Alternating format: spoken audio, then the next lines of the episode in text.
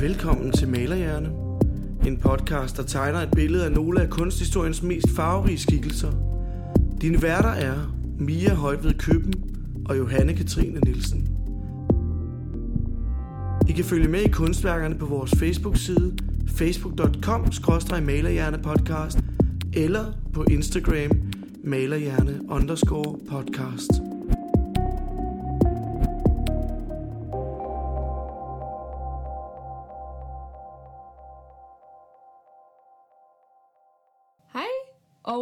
Velkommen til Malerhjerne. Velkommen. Ja. I dag der er det jo dig, Mia, der mm. skal lave en præsentation af en kunstner. Mm. Mm, jeg har glædet mig. Har du? Jeg har glædet mig rigtig meget. fordi jeg ved jo godt, hvem det er. Ja. Vi skal jo til Norge. Ja, det skal vi. Mm. Vi skal snakke om Edvard Munch. Yep. Ekspressionismens fader. Som Ellers- man jo kalder ham Ja. nogle gange.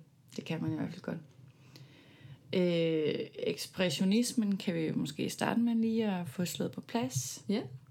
Det var en strømning, der fandt sted i starten af 1900-tallet.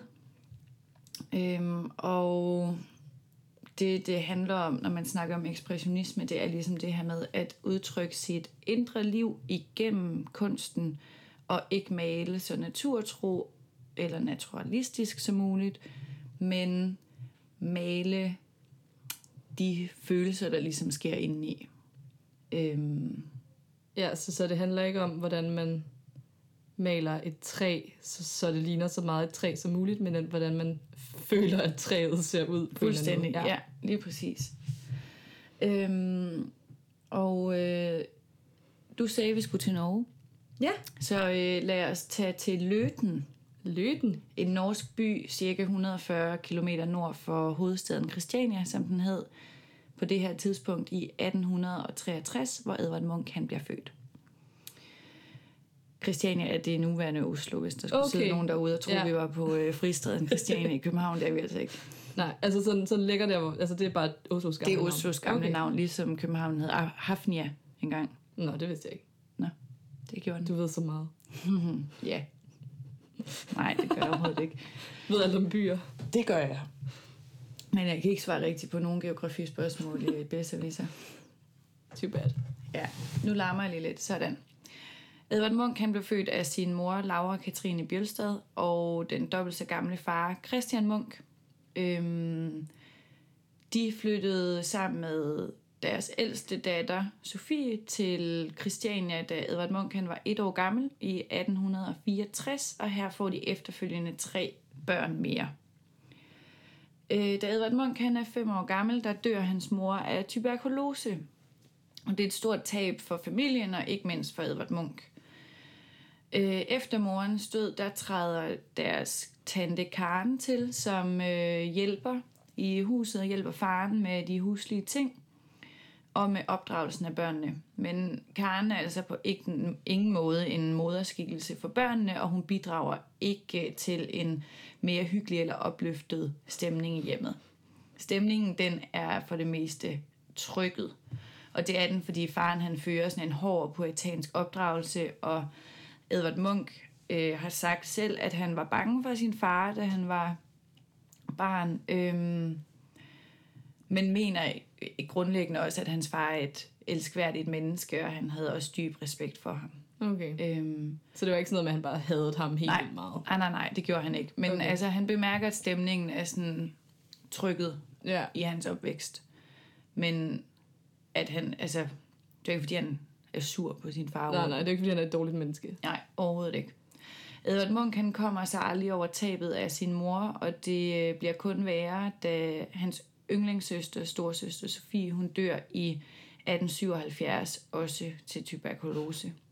Det var jo den her tid, hvor det bare Hvor slog alle så, mange, døde. ja, slog så mange mennesker ihjel. Øh, de her dødsfald, det bliver et kæmpe traume for Edvard Munch, og øh, senere der bruger han også det her traume øh, i sine værker. Øh, og temaerne død, sygdom og øh, ja, død og sygdom, de er alt overskyggende. Muntert. Som, ja, det er super. Det bliver et rigtig muntert afsnit. øhm, og det er også søsterens død, der inspirerer Edvard Munch til at male værket Syg pige, som han maler i 1886. Øh, Edvard Munch han vokser op i Christiania, og her bliver han en del af dem, som bliver kaldt Christiania-bohemerne. De her famøse kunstmiljøer, som vi jo De dukker op hele tiden. Ja, det gør de. Øhm, det her boheme-miljø, det var med forfatteren og anarkisten Hans Jæger. Jæger, Jæger, jeg ved ikke, hvad vi skal... Hvad, har du noget bud på hans efternavn? Hvis det er norsk, så... Jeg, jeg ved det ikke. Jeg tror bare, jeg vil sige jæger. Jæger. Men det er nok jæger. Ja, Det er lige meget. ja. De beskriver sig selv som værende en højintellektuel og skandalelysten kreds, der regner syfilis for en modenhedsprøve og selvmord for en protest imod samfundet. Så det er altså nogle vilde herrer, vi har med at gøre her. Hårde bananer. Mm. Grundidéerne ved Jægers filosofi, det var, at øh, kristendommen den var roden til alt ondt, og øh, desuden så var han stor fortaler for prostitution og fri kærlighed. Ja. øhm, og man kan jo godt tænke lidt, at den her sådan, antikristne filosofi har været med til at tiltrække Edvard Munch, fordi han jo lige netop kommer fra altså, en modpol hjemmefra med faren der, som jo dikterer meget bibellæsning og Ja. Jeg synes, jeg har læst på et tidspunkt, at mange af de her bohemiljøer, det var meget de her, der kom lidt fra sådan det borgerlige, som brød ud af borgerskabet, og ja, måske var enige om, at man skulle leve efter nogle lidt andre filosofier, det tror jeg, end det, de var opvokset med. Ja, det tror jeg, det var Man fuldstændig kan også godt forstå det, at der har været behov for, at man har lavet sådan et oprør. 100, det altså uden tvivl, det tror jeg, du er mega ret i. Eller det, ja, det tror jeg, du er super meget ret i.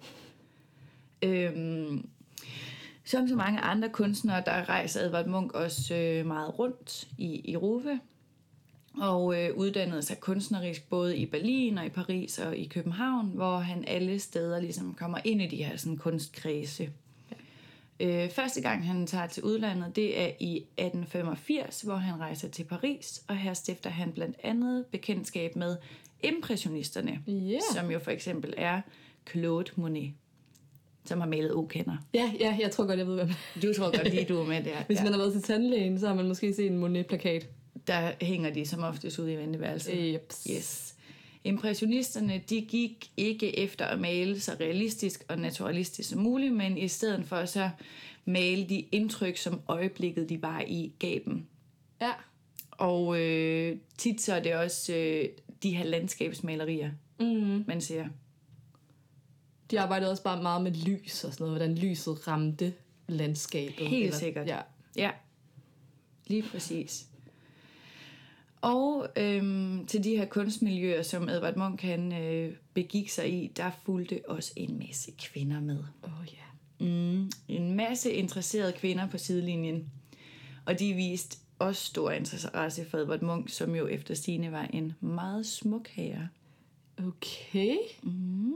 Hvad, ved man, hvordan han... Selvfølgelig ved man, hvordan han så ud, men sådan, hvad...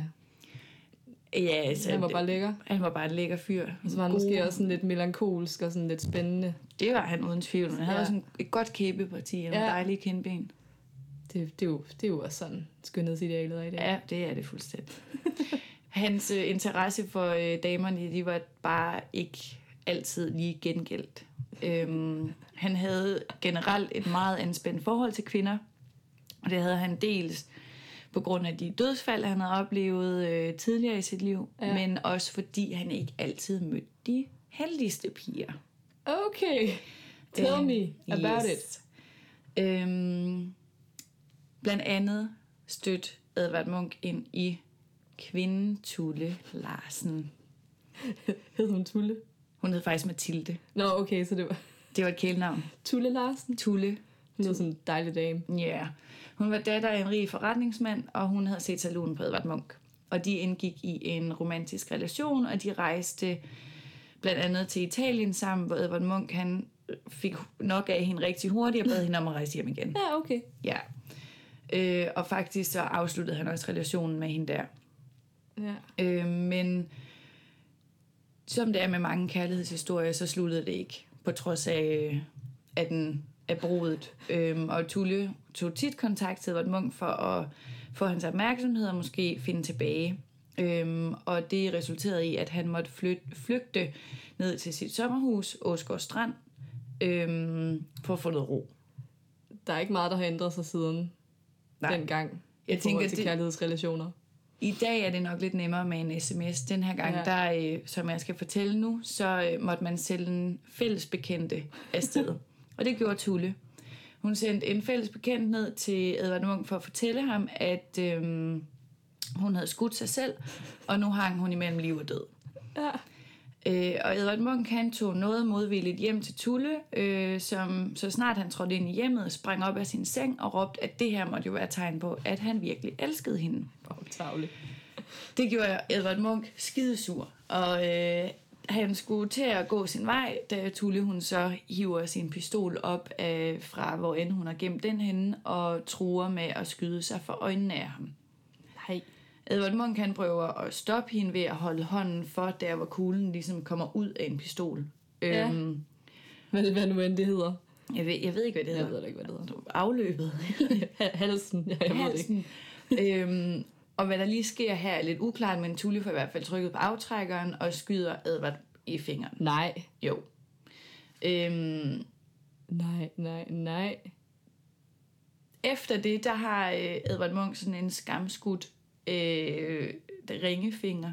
Finder de fingeren igen? Eller sådan, Jamen, den er ikke den er ikke, af. den er ikke flad af? Nej, okay. den er bare sådan... Det, Den hænger bare og dingler lidt. den, der må være gået... Der må blive, jeg tror, der er blevet skudt i det yderste led. Okay. Øh, efterfølgende, der går han altid med handske for at skjule det, som det har været noget, man har kunne se fysisk.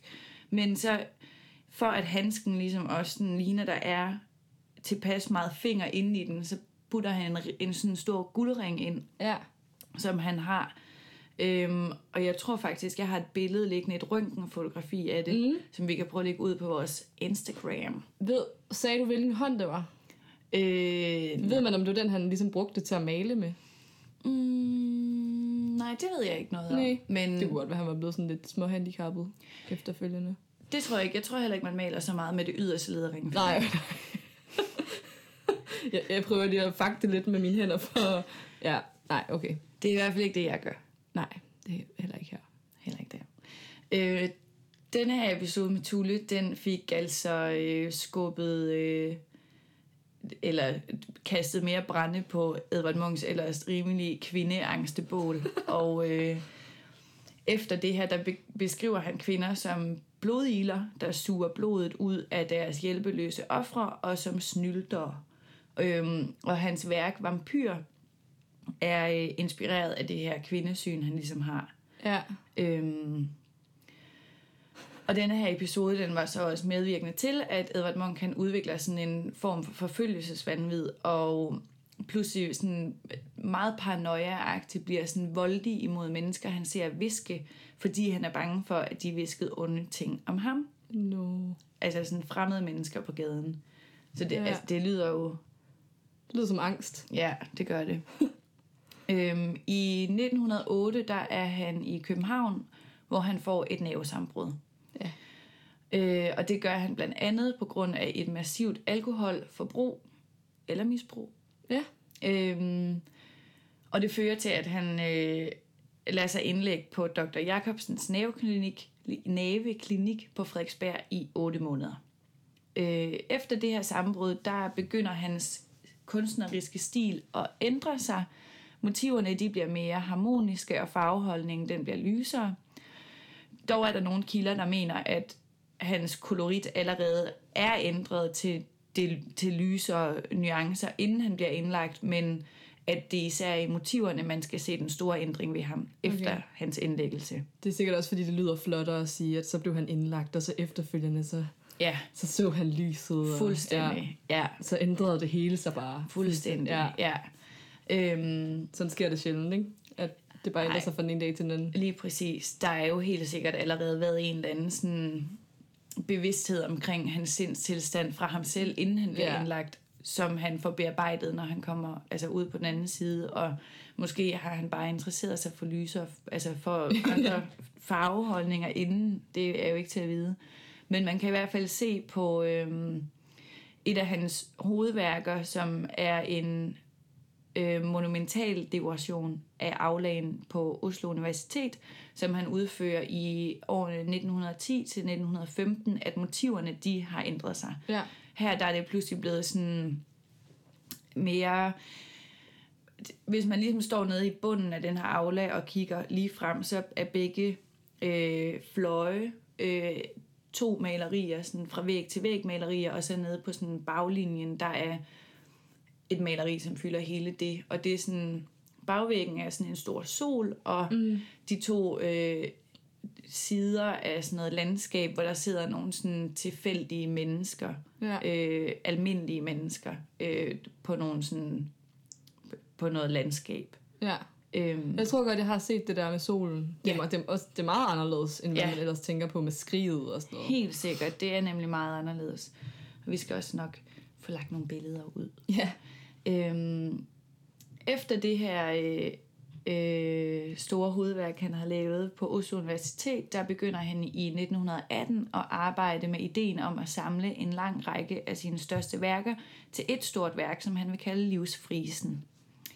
Øh, og det øh, er mange af de her tematikker, som han arbejdede med, øh, som han ligesom blander sammen i den her serie af billeder. Øhm, og hans idé med det, store, altså det her store samlede værk, det var at skildre det moderne sjæleliv. Og det er ligesom her, at Edvard Munch han begynder at læne sig en lille bitte smule op af symbolismen, som man jo også kaldt for det sjælelige gennembrud. Øh, gennembrud. Ja. Øh, I livsfrisen, der skildrede Edvard Munch tre temaer, som var kærlighed, angst og død.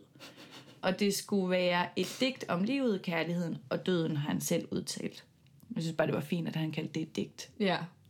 Det Ja, ja, ret cute. Øhm, men først skal vi lige skrue tiden lidt tilbage, inden vi kommer til livsfrisen igen. Zup. Yes. I 1889, der boede øh, Edvard Munch i St. Claude i Frankrig, hvor han øh, skrev et manifest, som man kalder St. Claude-manifestet, og som ligesom skal danne grundlaget for meningen med livsfrisen. Okay, øhm. så det er noget, han allerede har tænkt på Ja. før. Ja, det er det nemlig. Og han får det så først eksekveret der i 1918, hvor han begynder at samle de her ting sammen Ja. og selv og, og male nogle nyere ting til ligesom at få det bundet sammen til, et, til noget, der ligesom kan stå som et Som et langt digt. præcis. Øhm, og i det her manifest, der læser jeg et citat op fra, som ligesom er grundideen med livsfrisen.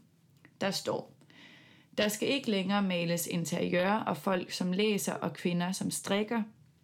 Det skal være levende mennesker, der puster og føler og lider og elsker. Jeg skal male en række forskellige billeder. Folk skal forstå det hellige ved det. Folk skal forstå det hellige ved det, og de skal tage hatten af som i en kirke.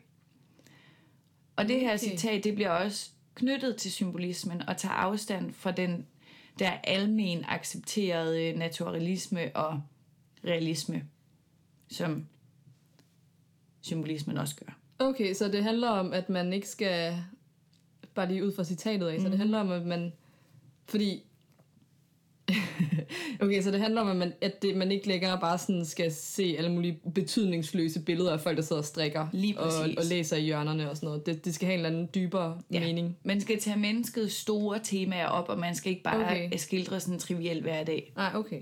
Og det sjove er jo, at sådan, Edvard Munch har øh, malet sin far rigtig mange gange, og der maler han ham altid med en bibel i skødet læsende. Så det er nok også et op, altså nu gør han opgør med, eller sådan gør op med, Med farens trivielle liv. ja det tror jeg helt Ja. sikkert også, det handler om. Og ja.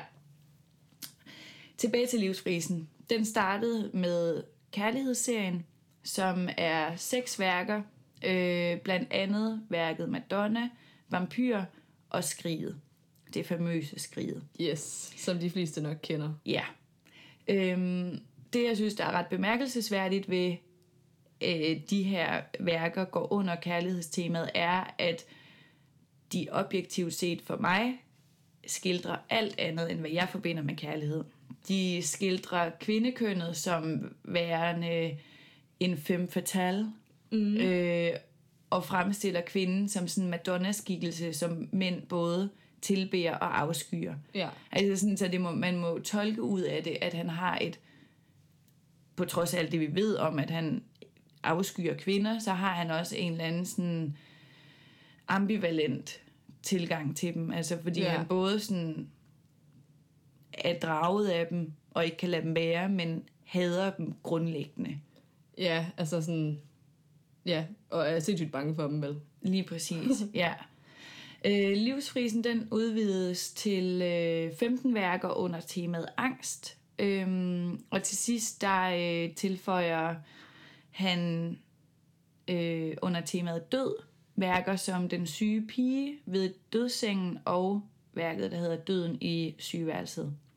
Og alle de her værker, nu skal jeg formulere mig ordentligt, øhm, kommer ud fra, at Edvard Munch har haft sindssygt mange traumer mm. i, sit, altså sådan i sit tidlige liv og i sin opvækst, øhm, som ligesom har ført til, øh, at han har haft et sortsyn og har haft paranoia, og at han bare var grundlæggende angst og depressiv og følte sig super alene og ensom. Jeg vide, om han har... Altså, nu ved jeg... Eller nej, nu ved jeg ikke, hvad jeg vil sige. kan vide, om han har følt, at han skulle lave den her livsfrise for på en eller anden måde at binde bånd om den her... Øh, sådan, om, om, om det her traume i hans liv? Altså, han har haft lyst til at lave sådan et fuldendt værk for at få sat en stopper for det på en eller anden måde. Det kan man jo sagtens tænke. Det er ja. altså sikkert, ja.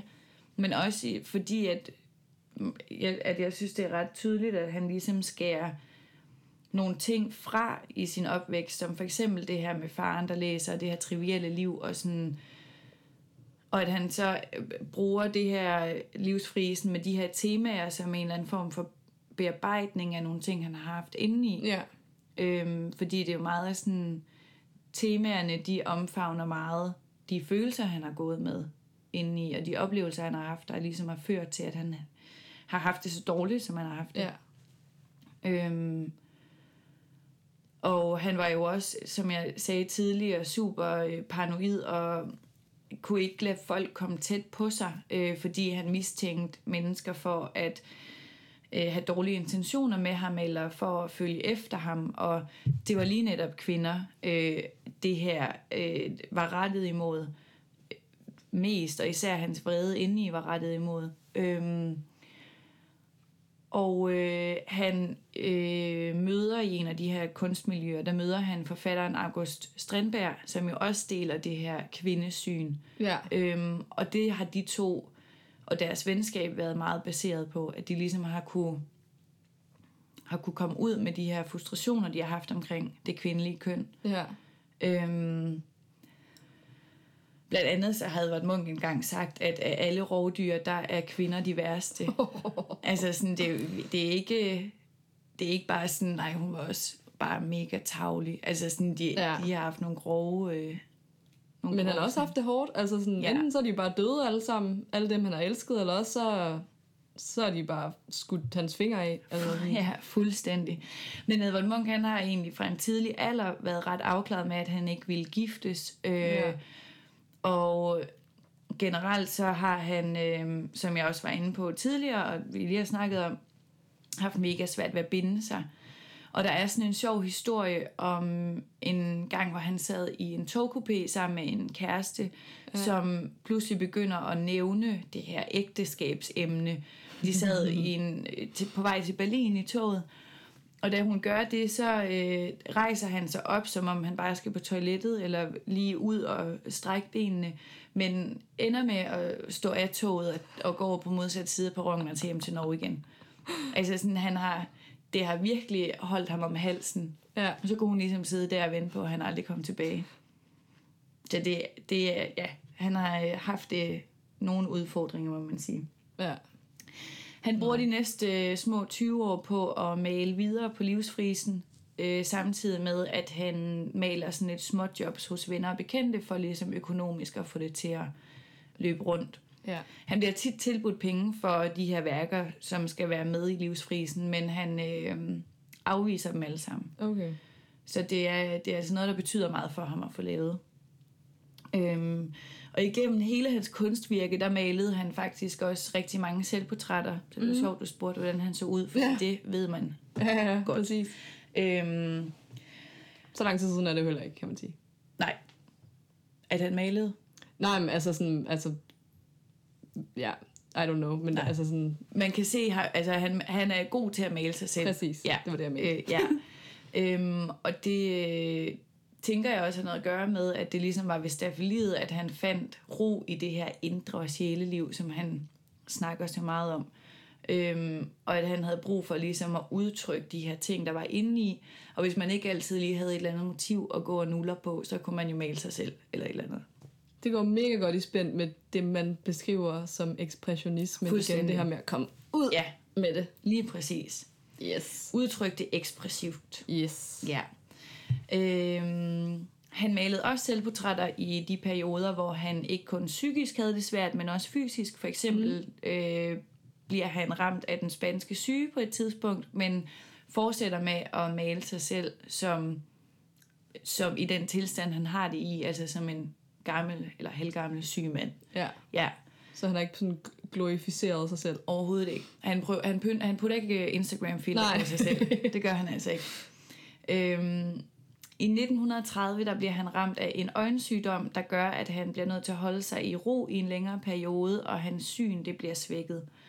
Øhm, og her begynder han at tage fotografiske selvportrætter, og var altså en selfie-konge længe før, at Så ved man jo ikke det, hvordan han har set ud. Ja, og ikke kun gør fra man. selvportrætterne. ja, altså fra 1930 ved man på foto, hvordan Okay. han har set ud. Ja.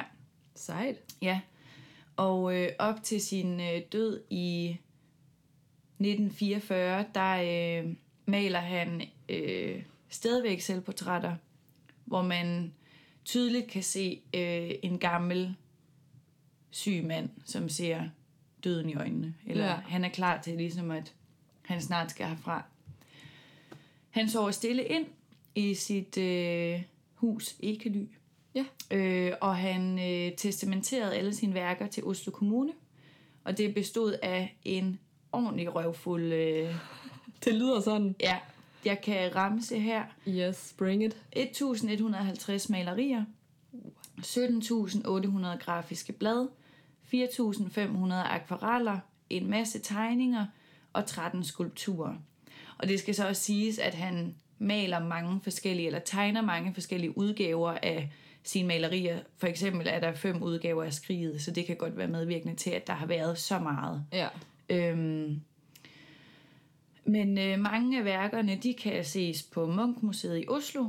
Afrundingsvist vil jeg bare sige, at øh, Edvard Munch har været en af modernismens vigtigste kunstnere, og øh, nok en af de største kunstnere øh, i Norge nogensinde.